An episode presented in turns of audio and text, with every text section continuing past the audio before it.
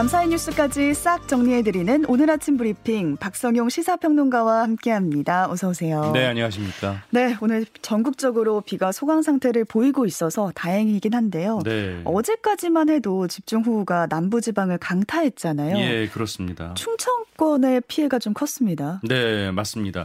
이 충청권에서도 이틀간 300mm에 가까운 폭우가 쏟아졌는데요. 이 충북 음성에서는 미호강 제방 150m가 유실됐고요. 대전 대덕구에서는 가로수 전도, 주택 침수 같은 신고가 이어졌습니다. 이렇게 대전과 세종시를 포함한 충청권에서는 지금까지 이 주택과 상가, 도로 등 100여 곳이 침수됐고요. 축구장 면적의 300배에 가까운 농경지 침수 피해가 접수됐습니다. 고속도로 사고도 잇따랐는데요. 음. 이 중부고속도로 서청주 나들목 부근에서는 집중호우에 이 도로가 파이는 이른바 포트홀로 이 달리던 차량들의 타이어가 파손됐습니다. 지금까지 파악된 피해 차량만 40대가 넘습니다. 어, 네. 또 충남 보령 서해안 고속도로에서는 빗길에 미끄러진 차량 5대가 연쇄 추돌해서 화물차 운전기사 1명이 숨졌고요. 버스 승객 등 3명이 다쳤습니다. 음. 아, 일단 오늘 오전까지는 충청권에 많게는 40mm의 비가 더 예보돼 있는데요. 각별한 주의가 필요하겠습니다. 네, 지금 집안이 많이 약해진 상태라서 적은 비로도 추가 피해를 낼 수 있기 때문에 네, 그렇습니다. 네, 대비를 하셔야겠습니다. 이런 폭우가 시작된 게 지난 8일 월요일부터였는데요. 네. 이번 비로 인한 인명사고 총 12명이 숨졌고요. 7명이 실종 상태라고요. 네. 아, 일단 중앙재난안전대책본부의 잠정 집계에 따르면요. 호우에 따른 사망자는 서울 7명, 경기 3명, 강원 2명 등 12명으로 이 직전 집계보다 1명이 더 늘었습니다. 어, 지난 8일 밤에 서울에 쏟아진 집중호우 속에 급류에 휩쓸려서 서초동 빌딩 지하 주차장에서 실종됐던 남성이요. 사흘 만에 끝내 숨진 채 발견이 됐습니다. 음, 네. 이로써 실종자는 1명 준 7명인데요. 서울 2명, 경기 3명, 강원 2명입니다. 이재민은 1,400여 명, 일시 대피자는 4,500여 명인데요. 이를 합하면 거주지를 떠나 대피한 사람은 서울과 인천, 경기, 강원, 충북, 충남 등 6개 시도에서 6천 명에 가깝습니다. 아, 네. 이 주택 상가 피해는 3,700여 동으로 서울이 대부분이었고요. 경기와 인천, 강원 외에 세종과 충북, 전북에서도 피해가 있었습니다. 이 밖에 가축은 8만 6천여 마리가 폐사했는데요. 이 경기와 충남에서 주로 피해가 있었고요. 옹벽 붕괴와 토사 유출은 각각 14건과 40건이었습니다. 네, 그 대피했다는 이재민 여러분이 한 6천여 명에 가깝다고 하셨는데 어떻게 네. 어젯밤을 보내셨을까 걱정이 됩니다. 기상 상황도 한번 살펴보겠습니다. 일단 주말에는 비가 잠시 소강 상태에 들어가는 거죠. 네. 어, 일단 전국의 호우특보는 모두 해제가 된 상태입니다. 네. 다만 오늘 오전까지 호남 지방에 최고 100mm, 충청과 영남 지방에는 5에서 40mm의 비가 더 내릴 것으로 예보되고 있는데요. 아, 이후 정체 전선은 남부로 내려가면서 약화되겠고요. 주말과 휴일에는 비가 잠시 소강 상태에 들면서 무더위가 다시 찾아오겠습니다. 아, 하지만 광복절 휴일인 월요일에는요, 이 북한에서 다시 정체 전선이 형성될 것으로 보이는데요. 여기에다 7호 태풍 무란이 남긴 수증기가 더해지면서 비구름이 강하게 발달할 것으로 전망이 되고 있습니다. 이 강력한 비구름은 월요일 밤에 수도권과 영서지방을 시작으로 해서 화요일 오전에는 충청지방까지 영향을 줄 것으로 보이는데요. 네. 어, 이 때문에 전국에 걸쳐서 피해를 줄 가능성이 큰 상황입니다. 이 정체 전선이 한 곳에 머물지 않고 이동해서 폭우 시, 지속 시간은 짧은데요. 이, 하지만 태풍의 수증기 영향으로 이번보다 더 센 비가 쏟아질 가능성도 있다고 합니다. 음. 이 수해가 누적된 상황에서요. 또 폭우가 내리면 피해는 훨씬 클 수밖에 없는데요. 이런 만큼 철저히 대비하셔야겠습니다. 네, 말씀하셨듯이 이제 광복절에 비가 다시 오는 거잖아요. 예. 저희 그날도 생방송이에요. 네. 네 기상 정보 신속하게 전달을 해 드리겠으니 드릴 테니까요. 함께 해 주시면 되겠고요. 그동안 한강 수계댐 가운데 유일하게 방류를 하지 않았던 곳이 소양강댐이었는데 수문을 열었습니다. 네, 그렇습니다. 한강의 홍수 조절에서 최후의 보루가 바로 춘천 소양강 댐인데요. 이 계속된 비 때문에 소양강 댐 역시 버티지 못하고 수문을 열었습니다. 어, 재작년 여름 이후 2년 만입니다. 제한 수위인 190.3m인 저수 높이가 어제 오후에 한때 189m 이상으로 상승하면서 수문을 열어서 수위를 줄인 건데요. 어제 오후 3시부터 물을 빼고 있는데요. 방류 계획은 처음엔 초당 600톤에서 시작해서 음. 기상 상황에 따라서 최대 초당 2,500톤까지 늘립니다. 네. 이 수문 개방은 오는 19일까지 이루어질 예정인데요. 기상 상황에 따라서 기간이 늘거나 줄어들 수도 있겠습니다. 아, 소양강 댐이 수문을 열면서 한강 수위는 더 올라갈 텐데요. 다만 방류량이 많지는 않아서 하루에 미치는 영향은 미미할 것으로 예상이 됩니다만 그래도 철저한 대비는 필요하겠습니다. 네. 2년 만에 수문을 개방하는 거다 보니까 많은 시민들이 소양강댐을 찾았다고요? 네, 맞습니다. 많은 시민들께서 이 정상부에서 쏟아지는 거대한 물줄기를 카메라에 담느라 분주했는데요. 음, 네. 아, 그런데 너무 많은 인원이 몰리자 이 구경하기 좋은 곳을 찾기 위해서 이 산 비탈길 같은 이 다닐 수 없는 곳으로 들어서는 시민들도 아, 있었습니다. 네. 아, 또 일부 시민들의 행동에 눈살이 찌푸려지기도 했는데요. 이 시야에 방해되는 나뭇가지를 손으로 꺾는가 하면 음. 톱 같은 공구를 이용해서 훼손하는 경우도 있었습니다.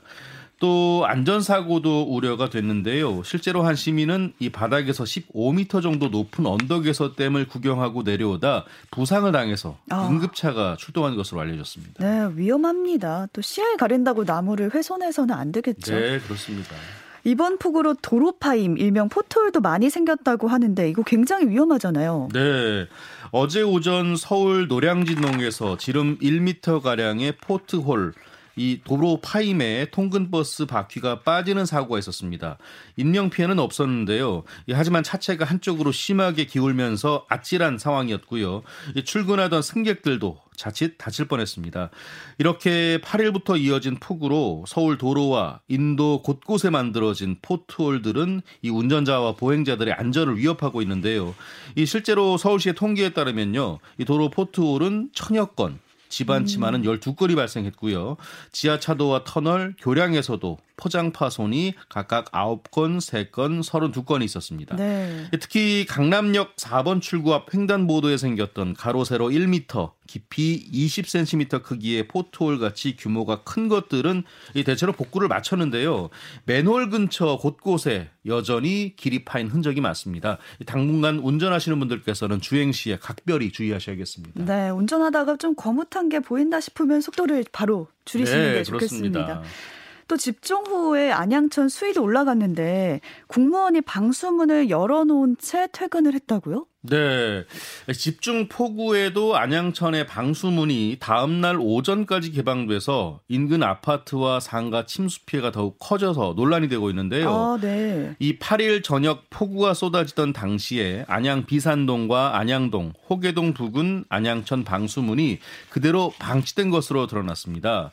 급격히 불어난 안양천 유량이 양옆으로 열려 있던 방수문을 통과해서 비산동, 안양동, 호계정으로 쏟아졌는데요. 이 도로는 물론 인근 오피스텔, 아파트의 침수로 이어졌습니다. 음. 안양천에는 총 18개 방수문이 있는데요. 방수문 관리는 구청에서 총괄하고요. 집중호우와 같은 상황 시에 방수문 개폐 작업을 동사무소 직원이 직접 하도록 되어 있습니다. 네. 어, 이 때문에 안양시 호계동에 위치한 안양시 인근의 한 오피스텔은 이 침수로 인터넷과 TV가 끊기고요. 엘리베이터가 정지되기도 했습니다. 음. 또 비산동에 위치한 한 아파트는 안양천 바로 앞에 있어서 이 방수문 개방 피해를 직격으로 맞았는데요. 해당 아파트는 차량 100대 이상이 침수됐고요. 변압기가 고장나면서 아파트 전체가 정전되기도 했습니다. 아, 일단 시의 부주의로 침수가 악화는 됐지만 지자체는 따로 보상을 해줄 수 없다는 입장인데요. 네. 이 주민들은 어, 공무원들이 방수문만 제대로 닫았어도 이런 일이 음. 없었다면서 억울함을 토로하고 있습니다. 예.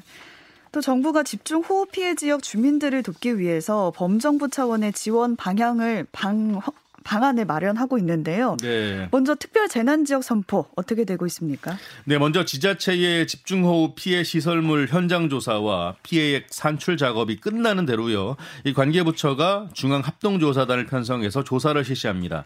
예, 지자체가 산정한 피해액이 특별 재난 지역 선포 기준을 초과할 것이 확실하면요. 중앙 합동 조사단 운영 이전이라도 이 사전 현장 조사를 벌여서 특별 재난 지역 선포 절차를 진행한다는 방침입니다. 참고로 특별 재난 지역은요 시군 구별 피해액이 재정력에 따라서 45억 원에서 105억 원 이상일 때 대통령의 재가로 선포가 됩니다. 네, 구체적인 지원 방안도 좀 이야기해 주시죠. 네, 우선 파손된 주택의 수리 때문에 장기간 임시 주거가 필요한 이재민들에게는요. 공공 임대 주택을 6개월에서 2년간 지원할 계획입니다. 행정안전부는 사유시설 피해 복구비는 이 복구 계획을 확정하기 전이라도요 신속하게 지급될 수 있도록 관계부처와 협의할 방침이고요. 또 침수 피해를 본 지역에 가전제품 무상 수리를 위한 가전 3사 합동 수리팀을 운영하는데요. 음. 어제부터 관악구, 신, 관악구 신림동에서 수리팀 운영이 시작이 됐습니다. 네. 아, 그리고 보건복지부에서는요.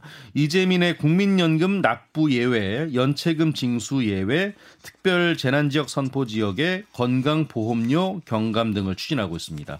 또 산업통상자원부는 파손 건축물에 대한 이 전기요금, 가스요금 1개월분 감면과 납부 유예를 계획하고 있고요. 과학기술정보통신부는 통신사와 협의를 해서 피해 주민 대상 통신 서비스 요금 감면 등을 추진할 예정입니다. 네, 이것뿐만 아니라 금융권에서도 각종 지원 방안 내놓고 있다고요. 네, 그렇습니다. 우선 금융위원회가 집중 호우 피해 복구를 위해 이 금융 지원 방안을 마련하고요. 전 금융권으로 구성된 금융 상담센터를 운영합니다. 이 먼저 은행권과 사모 금융권을 중심으로 해서요. 수해 피해 가게를 대상으로 긴급 생활 안정자금을 대출해 주기로 했습니다. 이에 따라 기존 대출은요, 6개월에서 1년 동안 대출 원리금의 만기를 연장하거나 상환 유예와 분할 상환을 신청할 수 있겠습니다. 그리고 보험업계는요, 지급 우선순위를 상향 조정하고요, 보험금을 더 일찍 지원하기로 했고요. 네. 카드사들도 결제 대금을 최대 6개월 동안 청구 유예하기로 했습니다. 네, 이번 비 피해로 생활터전을 잃으신 분들도 계시잖아요. 그렇습니다. 네, 필요한 지원이 좀 신속하게 이루어졌으면 좋겠습니다. 코로나 관련 소식도 한번 들어보겠습니다. 재감염까지 걸리는 시간 빨라졌다고요? 네. 7월 셋째 주와 넷째 주 2회 감염 추정 사례는 5만 6천여 건인데요. 이로써 코로나 완치 후에 다시 감염된 이 재감염 사례는 총 14만 명을 넘어섰습니다. 음. 그리고 7월에 발생한 2회 감염 추정 사례의 이 평균 재감염 소요 기간은 154일에서 165일이었는데요. 이 올해 6월까지 발생한 재감염 추정 사례의 평균 229일보다 약 60일 그러니까 두 달 가까이 빨라졌습니다. 네. 이 방역 당국은 재감염이 증가한 이유로요. 기본적으로 코로나에 걸린 사람이 많은 데다 BA5 변이 점유율이 증가하고 있다고 했고요. 자연 감염과 백신 접종으로 얻은 면역 효과가 이 시간이 지나면서 감소하고 있다는 걸 꼽았습니다. 이 당국은 3차 접종까지 마친 사람은 재감염될 위험이 이 미접종자보다 74% 낮았고 2차 접종 완료군의 경우 40% 48%가 낮았다고 했는데요. 백신 접종의 중요성을 강조한 겁니다. 이런 가운데 오늘 발표될 신규 확진자 수는 12만 명 후반대를 기록할 것으로 예상이 됩니다. 네. 또 민족 최대의 명절 추석이 한 달 앞으로 다가왔는데요. 이 고물가에 지금 집중 호우까지 겹치면서 시민들의 고충이 이만저만이 아닙니다. 네. 정부가 이를 위해서 민생 안정 대책을 내놨다고요. 네. 먼저 물가 안정을 위해서 성수품 공급을 역대 최대 규모로 늘리기로 했습니다. 정부의 비축 물량 방출 등을 통해서 이 배추나 소고기, 명태 같은 20대 성수품의 공급량을 평소의 1.4배 수준으로 늘리고요. 양파와 마늘의 수입 확대도 추진합니다. 어, 또 650억 원 규모의 농축수산물 할인 쿠폰도 발행되는데요. 1인당 한도를 기존 만 원에서 2만 원으로 높였고요. 최대 50%까지 할인받을 수도 있습니다. 음. 정부는 이를 통해서 성수품의 가격이 1년 전 수준까지 내려가도록 노력하겠다고 밝혔습니다. 네. 취약계층과 소상공인을 위한 지원 방안도 나왔다고요? 네. 올해 버팀목 대출과 디딤돌 대출의 금리를 동결하고요. 저소득층 알뜰 교통카드는 할인을 확대합니다. 아, 또 소상공인과 중소기업을 위해선 42조 원 규모의 명절 대출 보증 자금을 공급하고요. 전통시장 상인은 점포당 최대 1천만 원까지 성수품 구매 자금을 지원받을 수 있겠습니다. 특히 전통시장 활성화 차원에서요, 이 온누리 상품권의 구매 한도도 높였는데요. 지류형 상품권의 구매 한도를 기존 50만 원에서 70만 원으로, 모바일 상품권은 70만 원에서 100만 원으로 올립니다. 9월 한 달간요. 네. 아, 그리고 이번 추석 기간에는 고속도로 통행료 면제도 검토하기로 했는데요. 이 명절 통행료는 통행료 면제는 코로나 확산 때문에 지난 2020년 추석부터 중단이 된 상태였습니다. 네, 민생 안정 대책까지 살펴봤습니다. 박성효 시사평론가와 함께했습니다. 주말 잘 보내시고요. 월요일에 다시 뵙겠습니다. 네, 고맙습니다. 네, 고맙습니다.